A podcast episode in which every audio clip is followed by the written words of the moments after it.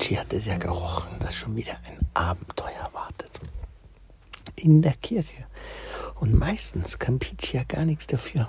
Und das Abenteuer, das kommt einfach so auf sie zu. Jetzt ist sie gespannt, was auch wieder für ein Abenteuer auf die drei zukommt. Sie sind also endlich an der Kirche angekommen. Und da war eine ewig lange Schlange, weil ganz viele Leute wollten diese spektakuläre Kirche oben auf dem Berg auch nicht nur von außen, sondern auch von innen sehen. Und Carlos hat schon dankend abgewunken und hat gesagt, also ich stelle mich da bestimmt nicht an. Ich setze mich lieber hier ins Café, bestelle mir eine kalte Cola und ein Stück Kuchen und ich warte, bis ihr wieder da seid, weil ihr wollt ja bestimmt die Kirche auch von innen sehen. Und genauso war es. Also haben Peachy und Paul sich direkt auf die Socken gemacht. Der Vorteil war, wenn Carlos nicht dabei war, mussten sie sich natürlich nicht hinten in der Schlange anstellen, sondern sie konnten heimlich, still und leise direkt an den Eingang hoppeln und dann nur um die kleine Kurve, um die Ecke und noch eine Kante und schon waren sie in der Kirche. Und kein Mensch hat sie bemerkt. Das kann schon ein Riesenvorteil sein wenn man so schlau ist und so klein. Also, und dann sind sie reingegangen und es war innen für die kleinen Mäuse. Es war riesig. Sie waren noch nie in so einer großen Kirche. Es war der absolute Wahnsinn. Die war unglaublich hoch. In der Kirche hätten sie Fallschirm springen können und noch mehr. Es war überhaupt nicht zu fassen. Sie standen am Eingang mit den, äh, mit den Mündern offen weil sie es überhaupt nicht fassen konnte, wie groß diese Kirche war. Und dann mussten sie aber auf der, einmal auf die Seite, weil natürlich die Besucher von hinten äh, gekommen sind und die wären beinahe auf die draufgetreten, weil die haben sie ja nicht gesehen. Und Carlis und, P und PG und Paul haben sich natürlich auch so verhalten, dass sie um Gottes Willen nicht auffallen. Dann sind sie erstmal weitergegangen bis zur nächsten Säule, haben sich an der Säule angelehnt und haben ganz in Ruhe nach oben geguckt. Da waren sie ja ungestört und haben gesagt, ist das nicht fantastisch, was die Menschen für eine unglaubliche Baukunst beherrschen, um solche Bauwerke zu errichten, die dann noch über Jahrzehnte, ach, was sage ich, über Jahrhunderte halten. Die ja überstehen jedes Erdbeben, viele Feuer und nichts passiert. Es ist nicht zu fassen. Vielleicht brennt mal ein kleiner Dachstuhl ab, der aus Holz ist, oben das Dach, aber die Mauern, die halten immer noch. Also es ist, sie waren begeistert. Und als sie so an der ähm, Steinmauer lehnten, hat Paul gesagt, guck mal, da oben, da ist ja eine Empore, da kann man bestimmt hochlaufen. Und Peachy sagt, eine Empore, eine Empore ist wie so, ähm, wie euer Hochbett. Das ist so eine höhere Etage. Da kann man vorne runter gucken. Da kann man unten gucken, was die ganzen Gäste machen und die Leute, die sich die Kirche angucken und was der Pfarrer vorne macht. Und oben auf dieser Empore, da war eine Orgel eine Riesenorgel. Es war unglaublich. Wieso denn oh nein? Ich weiß schon, was kommt. Was denn? Bitte?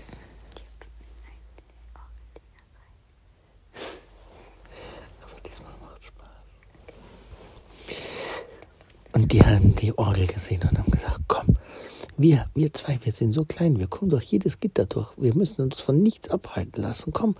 Und wir gehen da oben und schauen uns die Orgel an. Dann sind sie also unter die Empore gelaufen. Da haben sie auch schon ähm, die Wendeltreppe gesehen. Sind also schwuppsdiwuppsdiwupp, eine Treppe nach der anderen nach oben, bis sie oben waren. Und komisch. Es war so ein riesen Musikgerät und da stand nur eine ganz kleine äh, Bank mit unten paar komischen Latten an den Füßen, aber oben, da waren mehrere Tastaturen, wie bei einem Klavier und rechts und links waren so Knöpfe dran. Also das sah ja irgendwie alles lustig aus. Wie heißen die? Register. Stimmt, genau, die heißen Register. Super. Ähm, und äh, Dann haben sie diese riesen Orgelpfeifen, diese vielen einzelnen Pfeifen gesehen. Und es war also fast nicht vorzustellen, dass mit so einer kleinen Bedieneinheit wie dieser kleinen Bank mit den, ähm, mit den Klaviertastaturen und diesen kleinen Latten da unten dieses riesige Musikinstrument zu spielen ist.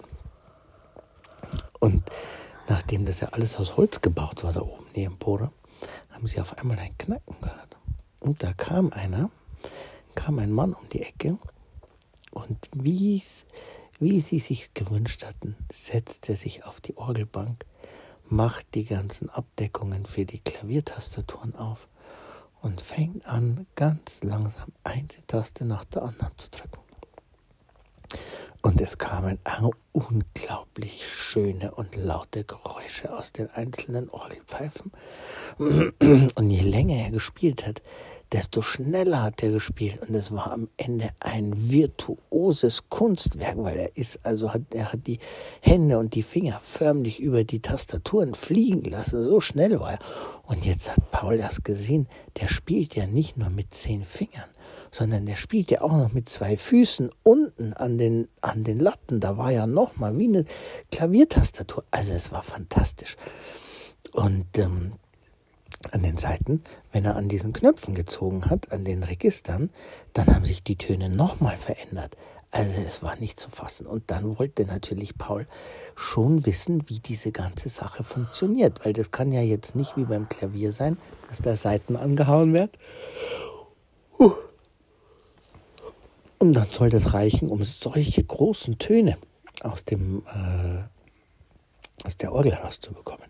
Also sind sie nach hinten gelaufen, wo die Technik ist. Und da haben sie eine ganze Menge Schläuche gesehen und einen riesen Blasebalg. Ein riesen Blasebalg. Und dieser Blasebalg hat quasi dafür gesorgt, dass wenn vorne der Organist auf die Taste gedrückt hat, ein Ventil aufging, dann ist die Luft aus diesem riesen Blasebalg durch den Schlauch bis zu der Flöte, bis zu der Pfeife hin und hat dann diesen Ton gemacht.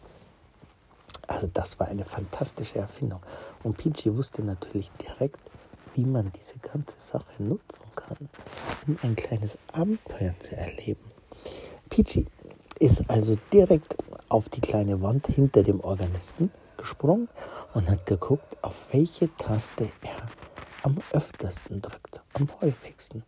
Und ihr ist dann aufgefallen, dass das hohe C der Ton war, der am häufigsten und dann hat sie, ist sie hochgerannt zu den Orgelpfeifen und hat dann die gesucht, wo das hohe C drauf markiert war. Weil sie hat sich das nämlich ausgedacht, wenn diese ganze Luft durch dieses kleine Rohr von diesem C nach oben, nach oben strömt, dann müsste das ausreichen. Und da hat sie sie gefunden und ist außen an dem Rohr, an der Befestigung von dem Rohr dieser Pfeife, dieser Orgelpfeife nach oben und hat gewartet, bis der Organist wieder auf das C gedrückt hat. Und dann ist ein Luftstoß aus dieser Orgelpfeife da oben gekommen. Es war der nackte Wahnsinn. Er hat also quasi die Nase direkt nach oben gebogen, so direkt nach oben. Und dann hat sie gedacht, das reicht locker aus. Ich muss nur abwarten, bis er wieder auf das C drückt. Und dann hat sie unten geguckt und dann kannte sie das Musikstück schon ein bisschen. Immer wenn die gleiche Melodie der Refrain ertönt ist, dann kamen ganz viele hohe Cs. Und in dem Augenblick, wo es losging, er hat sie nicht nur die Nase in den Wind gehalten, sondern ist volle Kanne reingesprungen. Und zwar nicht, sie ist gar nicht dazu gekommen, dass sie wirklich in die Röhre reinfallen konnte, weil so viel Luft rausgekommen ist, dass sie quasi oben immer über diesem Rohr getanzt ist. Immer wenn er gedrückt hat, ist sie weiter nach oben geflogen und immer wenn er losgelassen hat, ist sie wieder weiter runtergekommen. Aber es hat nicht gereicht, dass es, dass sie in das Rohr reingefallen und sie hatte einen mega Spaß. Das Beste war, dass das ziemlich warme Luft war und das ist durch ihr ganzes Fell, hat sie es durchgekitzelt, weil das ganze Fell sich dann nämlich an der Haut gerieben hat und dadurch, dass es warm war, war das noch kitzeliger alles. Und die hatte einen mega Spaß. Der Organist hat sich gedacht, ja lacht doch jemand, das gibt's doch gar nicht. Und am Anfang hat er das noch gar nicht so genau registriert, aber als er dann weitergespielt hat und die ganzen Cs wiederkamen, dann hat er wieder gekitzelt, gekitzelt, gekitzelt, gekitzelt, weil das war und weiter und weiter und weiter. Und irgendwann konnte sie nicht mehr, sie konnte es nicht mehr aushalten vor Lachen. Jetzt war natürlich die Frage, wie kommt sie aus dem Luftstrom wieder raus? Hast du eine Idee? Ganz einfach, sie hat einfach ihren Schwanzpropeller eingeschaltet und konnte ganz easy aus dem Luftstrom wieder rausfliegen. Und Paul hat das gesehen und hat sich gedacht, Peachy wird einfach nie erwachsen. Niemals wird die erwachsen. Die wird ihr ganzes Leben lang so einen Quatsch machen. Aber dafür liebe ich sie auch, dass sie immer neuen Quatsch einfallen lässt. Und das macht ja auch die Weltreise so spannend. Jetzt hatten sie aber mittlerweile schon ein kleines bisschen schlechtes Gewissen, weil Carlos ja immer noch vor der Tür wartete. Sie hatte keine Ahnung, dass er sich draußen köstlich amüsiert hatte. Und so haben sie gesagt, also, lass uns mal verschwinden hier. Wir haben die Kirche gesehen, wir haben ein Abenteuer erlebt. Lass uns mal auf den Weg nach unten. Und ähm, Peach hat gesagt, findest du, wir haben genug Abenteuer erlebt? Also ich finde, da passt locker noch eins rein in den Besuch von Montmartre. Irgendwas muss hier doch noch zu erleben sein. Also wir haben ja schon Spaß gehabt, aber es gibt bestimmt mhm. noch was.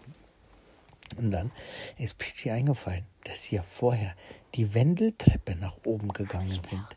Also wo die Spirale nach oben ging. Und da gab es jetzt nicht nur außen ein Geländer, sondern es gab auch innen an der Treppe ein Geländer. Und das war natürlich in einer großen Kurve gebogen, als sie nach unten gegangen sind. Aber es war auch unglaublich steil. Und das war natürlich das Beste, das Allerbeste, was den beiden Mäusen passieren konnte.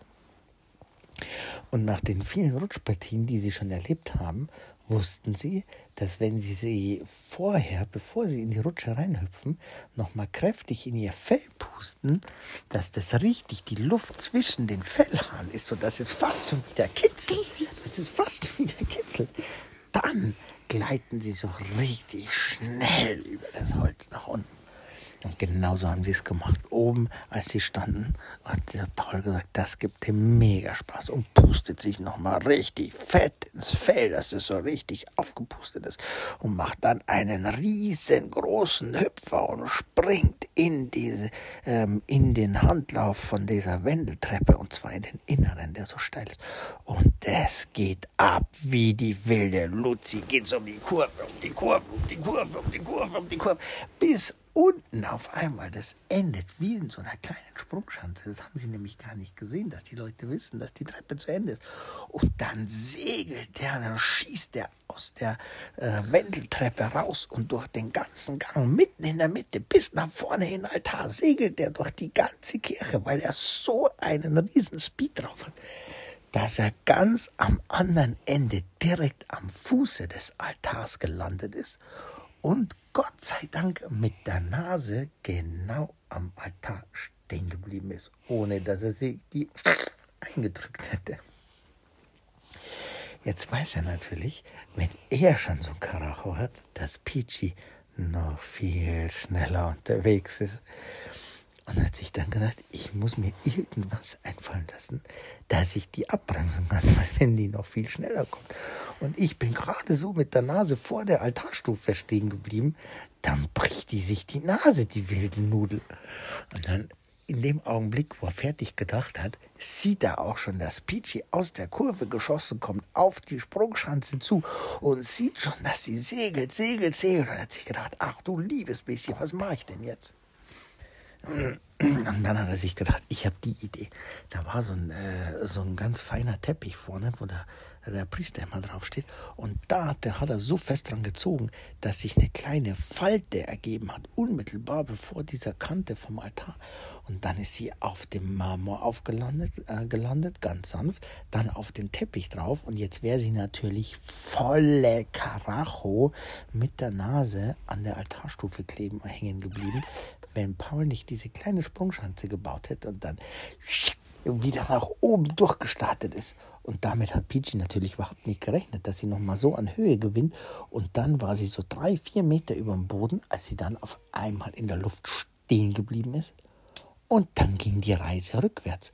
Und jetzt war natürlich die Nase wieder vorne dran. Aber Gott sei Dank hatte sie ja ihren Schwanzpropeller sodass sie ganz in Ruhe landen konnte, die Nase auf dem Boden aufgesetzt hat, dann kam das Kinn, dann der Brustkorb, der Bauch und am Ende der Schwanz. Sodass sich keiner wehgetan hat, sie ein, zwei mega Abenteuer erlebt haben wieder mal. Und jetzt konnten sie ganz in Ruhe raus zu Carlos und sie haben gehofft, dass er noch mindestens zwei Cola mehr für sie bestellt hat, weil sie einen unglaublichen Durst von den Abenteuern hatten. Und dann sind sie raus zu Carlos gegangen und haben ihm natürlich erzählt, was passiert ist. Und haben ihm alles haarklein erzählt. Und dann hat der Pichi gesagt, weißt du, was das Tolle ist, wenn man Maus ist? Man kann so viele Sachen machen und man lernt so viel mehr auf dieser Weltreise. Stell dir mal vor, wir hätten uns zu Hause nur in die Schule gesetzt. Wir hätten ja nicht einen Bruchteil von dem gelernt, was wir jetzt alles lernen. Und weißt du, was mir aufgefallen ist mit meinem Hirn? Ich kann gar nicht verhindern, dass das lernt. Als wir zu Hause los sind, da wusste ich noch nicht, dass wir einen Schwanzpropeller haben. Und da wusste ich noch nicht, was wir mit dem Schwanzpropeller alles machen können. Und ich muss mich einfach nur damit beschäftigen. Und mein Hirn, das lernt das ganz automatisch. Ich muss das noch nicht mal, ich muss dem Hirn noch nicht mal sagen, einschalten zum Lernen, sondern auf einmal ist der Schwanzpropeller einfach da, wenn ich ihn brauche, ohne dass ich drüber nachdenke. Und ich muss mir nicht mehr überlegen, in welche Richtung, wie schnell, wie langsam. Ich muss es einfach ein paar Mal machen und auf einmal weiß es mein Hirn. Ist das nicht unglaublich fantastisch, dass man sich nur mit einer Ding, mit einer Sache beschäftigen muss und das Hirn lernt automatisch, als wüsste es, dass wir es später nochmal brauchen? Ist doch sensationell, oder? Und Paul sagt, was du dir für Gedanken über dein Hirn machst, ist ja fantastisch. Ich bin froh, dass das alles automatisch funktioniert. Jetzt haue ich mir noch eine Cola rein, aber du hast recht, da habe ich auch ganz automatisch gelernt, dass es das beste Getränk der Welt ist und dann, wenn noch Esswürfel und Zitrone dabei ist, dann bin ich der glücklichste Mensch der Welt. Was man von einer Cola alles lernen kann, das ist unglaublich. Und was sie dann noch alles in Paris erleben oder ob sie schon weiterfahren, das hörst du in der nächsten Folge.